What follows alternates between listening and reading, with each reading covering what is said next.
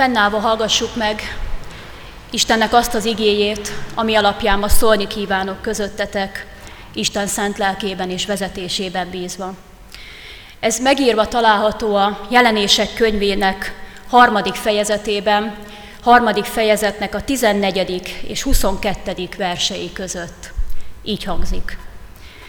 A laodiceai gyülekezet angyalának írd meg, ezt mondja az Ámen, a hű és az igaz tanú, Isten teremtésének kezdete.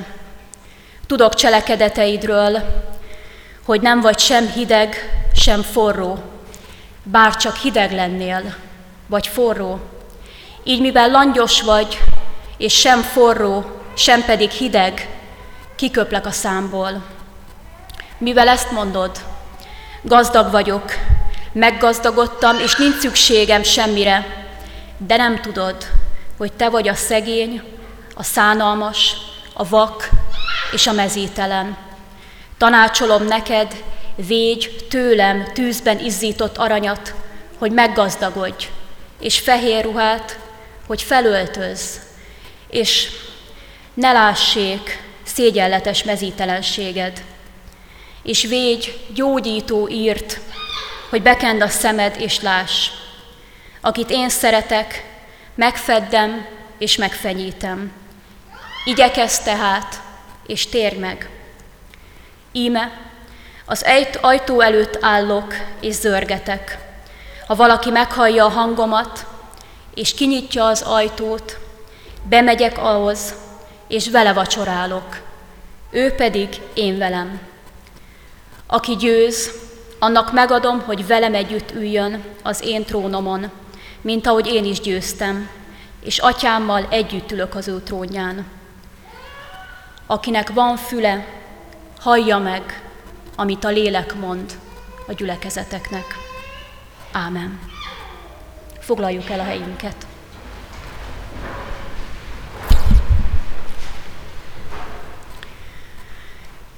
Minden vasárnap Jézus Krisztus feltámadását ünneplő gyülekezet, az egyházi köznyelvben élénken él az a megfogalmazás, hogy pünkösdi események után az ünnepes fél évet felváltja az ünneptelen fél év. Mi jobban szeretjük azonban azt a megfogalmazást, hogy Krisztus fél évét az egyház fél éve követi. Ilyenkor alkalmunk adódik ránézni egyházi, gyülekezeti és személyes kegyességi életünkre is. Ebbe a koncepcióba gyönyörűen beleillik a Jelenések könyvében olvasható hét gyülekezetnek szánt levél, melynek ma a záró darabjával, a laodiceai gyülekezetnek írt levéllel foglalkozunk. Ez az úgynevezett Krisztus fél éve, legalábbis ezen az éghajlati övön, mindig a tikkasztó hőség, a szárazság, az újra megdőlő melegrekordok, az alacsony Dunaszinttel és helyenként vízhiányos állapottal kapcsolódik össze, legalábbis számunkra. Ezek a tapasztalatok mind jól megvilágítják Laodicea helyzetét, és a Jézus által használt képeknek is jelentőséget adnak. Laodicea településéről érdemes megjegyeznünk, és meg is kell jegyeznünk, hogy elhelyezkedéséből fakadóan nagyon nehezen jutottak vízhez, tehát ez egy vízhiányos település volt. Távolabbról kőcsöveken keresztül érkezett a víz a városba, de mire a kőalagúton leírt ez a víz, ihatatlanul langyos lett, ami leginkább undort, undort váltott ki a fogyasztójából.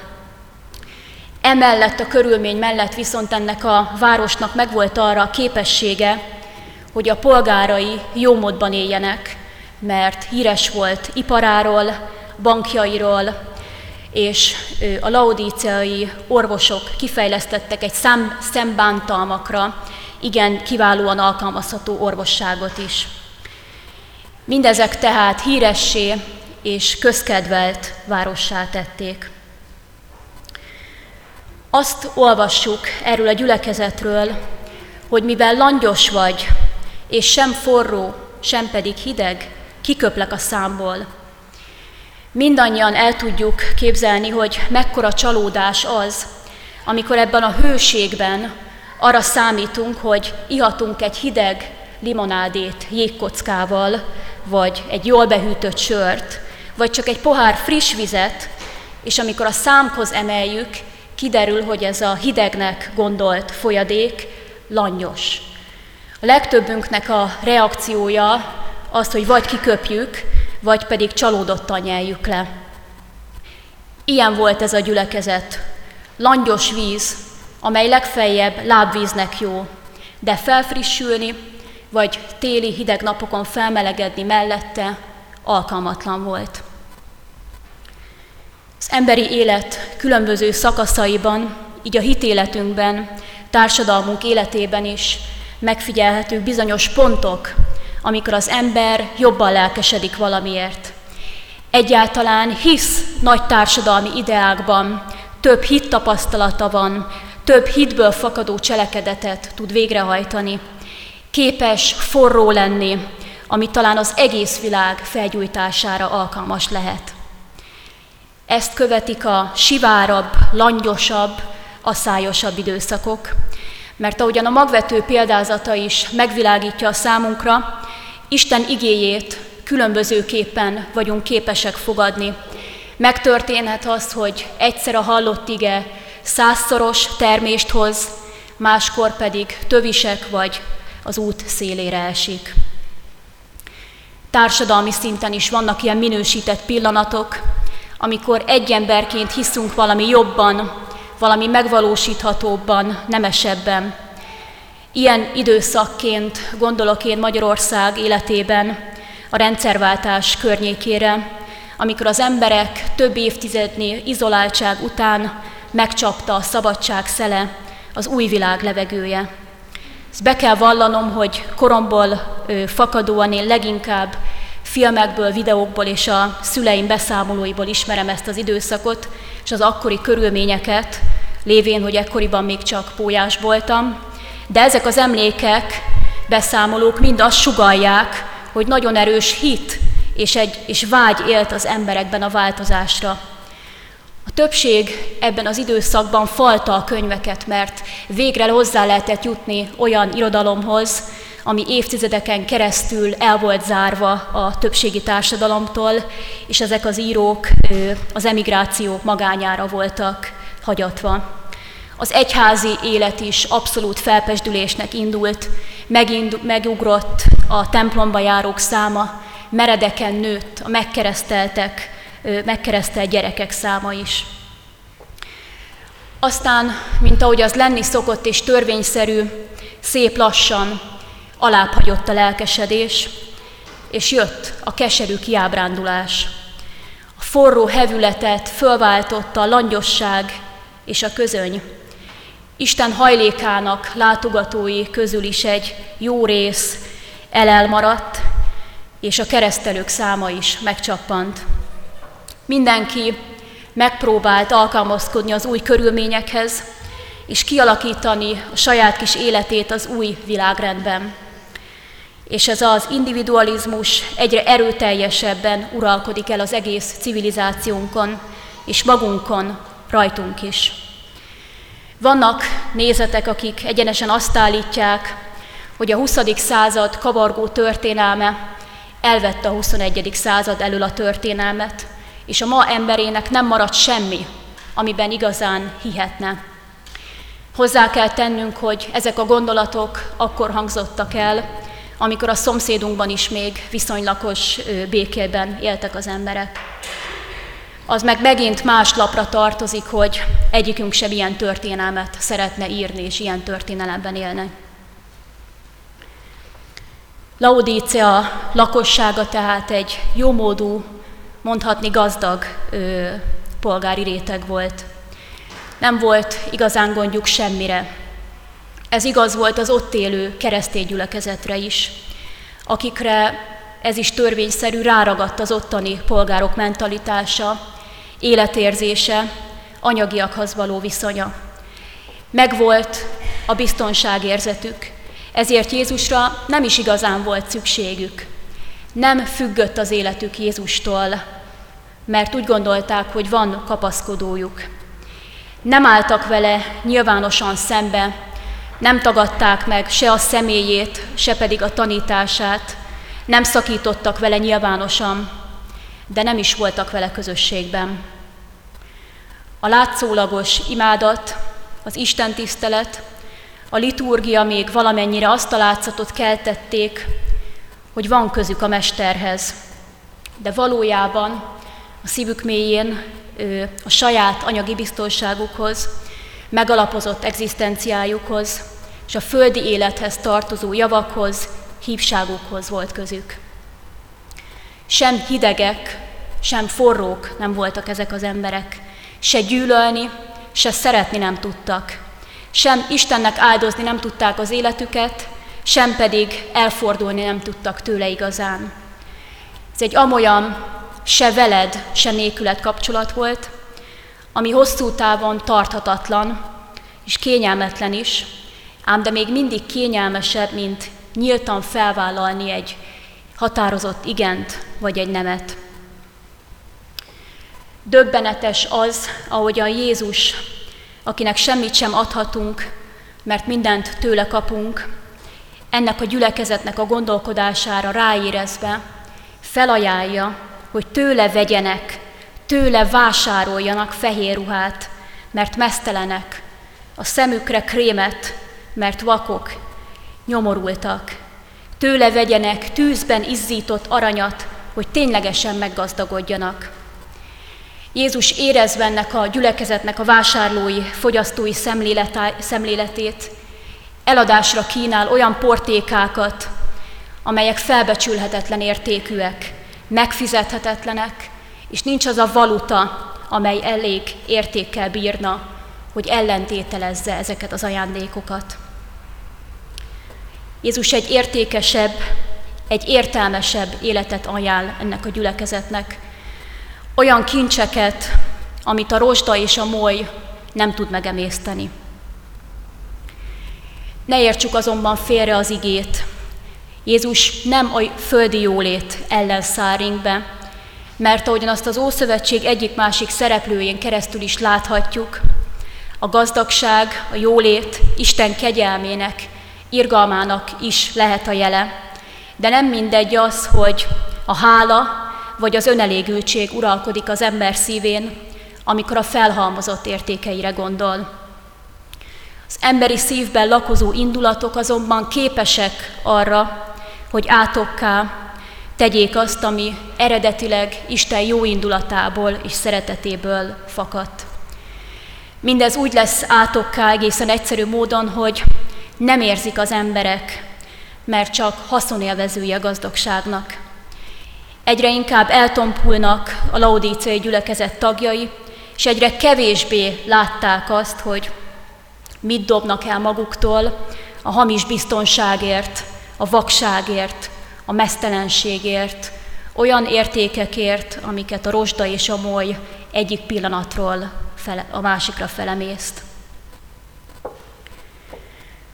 Laodicea gyülekezete egy olyan levelet kapott Jézustól, amit azt gondolom, hogy egyikünk sem szeretne készhez venni.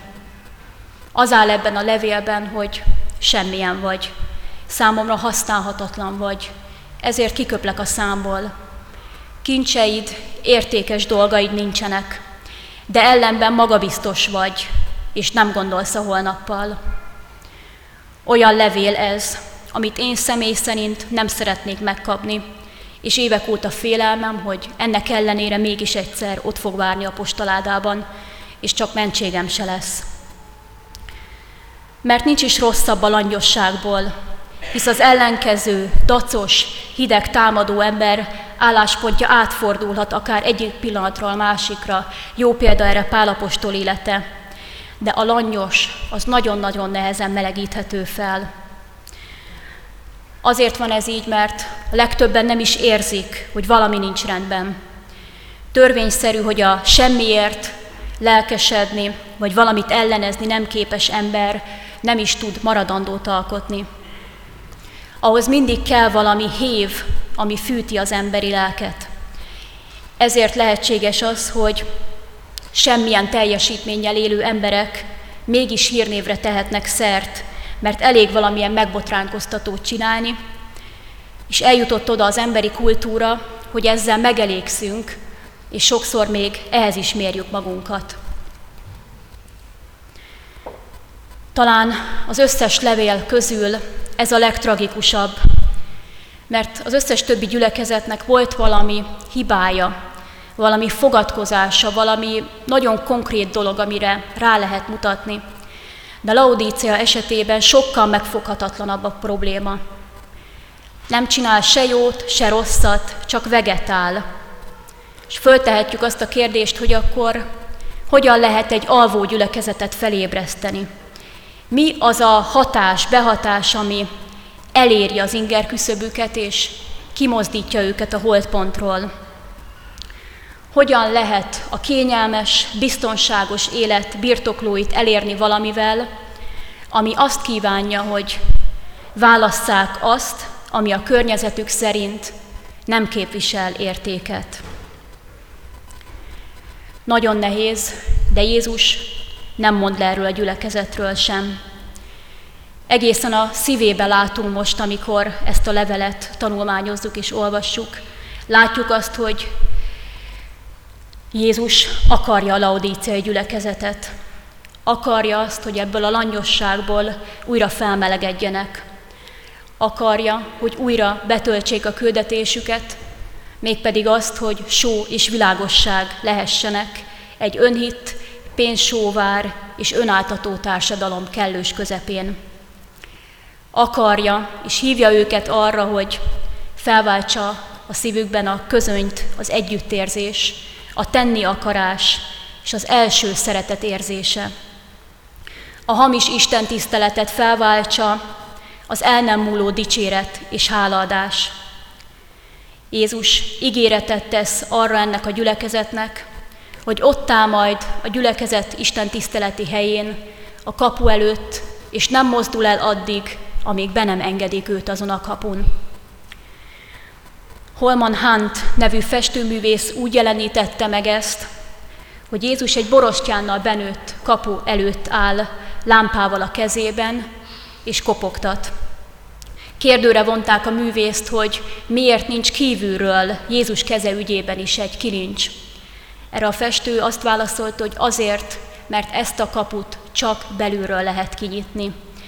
És aki kinyitja, az győztes lesz, és ott lehet a lakomán, amit Jézus a szívének legkedvesebbjei számára szervez. Együtt eszik és iszik azokkal, akik valamikor elfordulva éltek tőle. Egy társaságban ül azokkal, akik immár a tőle vásárolt fehér ruhában érkeznek a nagy lakomára.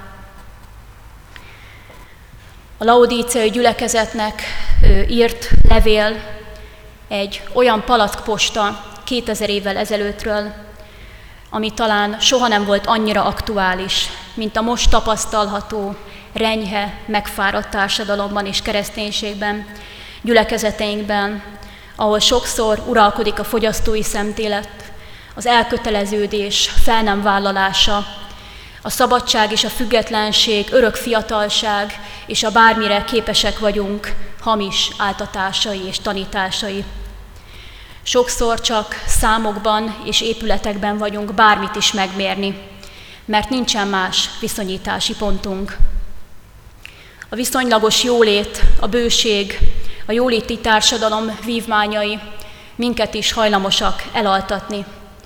Az idősebbek között még mindig vannak olyanok, akik nosztalgiával, nosztalgiával emlékeznek arra az időszakra, a lelki ébredés időszakára, amikor Isten lelke olyannyira megtapasztalható volt, hogy az akkori emberek nap mint nap csodák tanúi lehettek.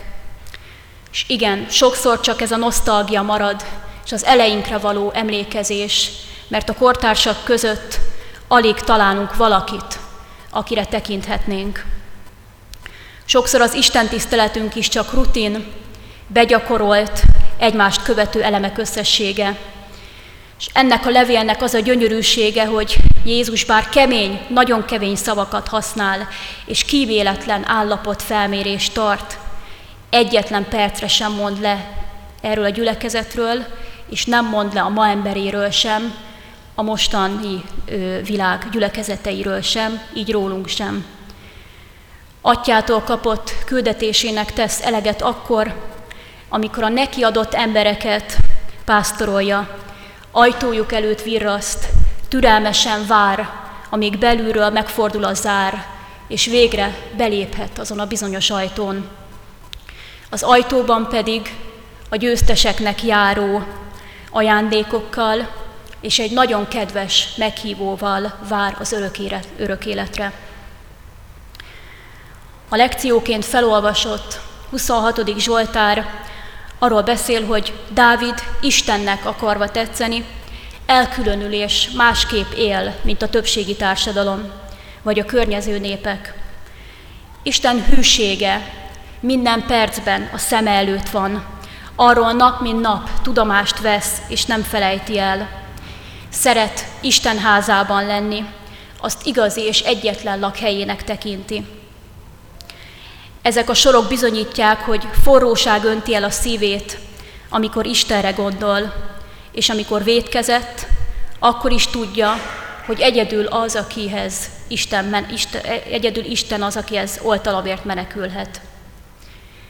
Nekünk is ezt kell megértenünk a laodiceai gyülekezet életébe pillantva. Isten gyermekei nem vállalják a kényelem hamisságát, nem adják fel a privilégiumot, hogy megtagadják a társadalmi nyomást. Kincseik nem a bankszámlájukhoz, az ingóságaikhoz kötődnek, de ha mégis kísértést szenvednek, tudják, hogy Jézus visszavárja azokat, akik sem hidegek, sem forrók nem tudnak lenni, így tehát szegények, meztelenek, nyomorultak és hamis igazodási pontjaik vannak. A győztesek, akik megvívják ezt a csatát és győztesen kerülnek ki, fehér ruhát kapnak, mint azok a neofiták, frissen megkeresztelt személyek, akik az első szeretet legforróbb megélői. Íme az ajtó előtt állok és zörgetek. Ha valaki meghallja a hangomat és kinyitja az ajtót, bemegyek ahhoz és vele vacsorálok, ő pedig én velem.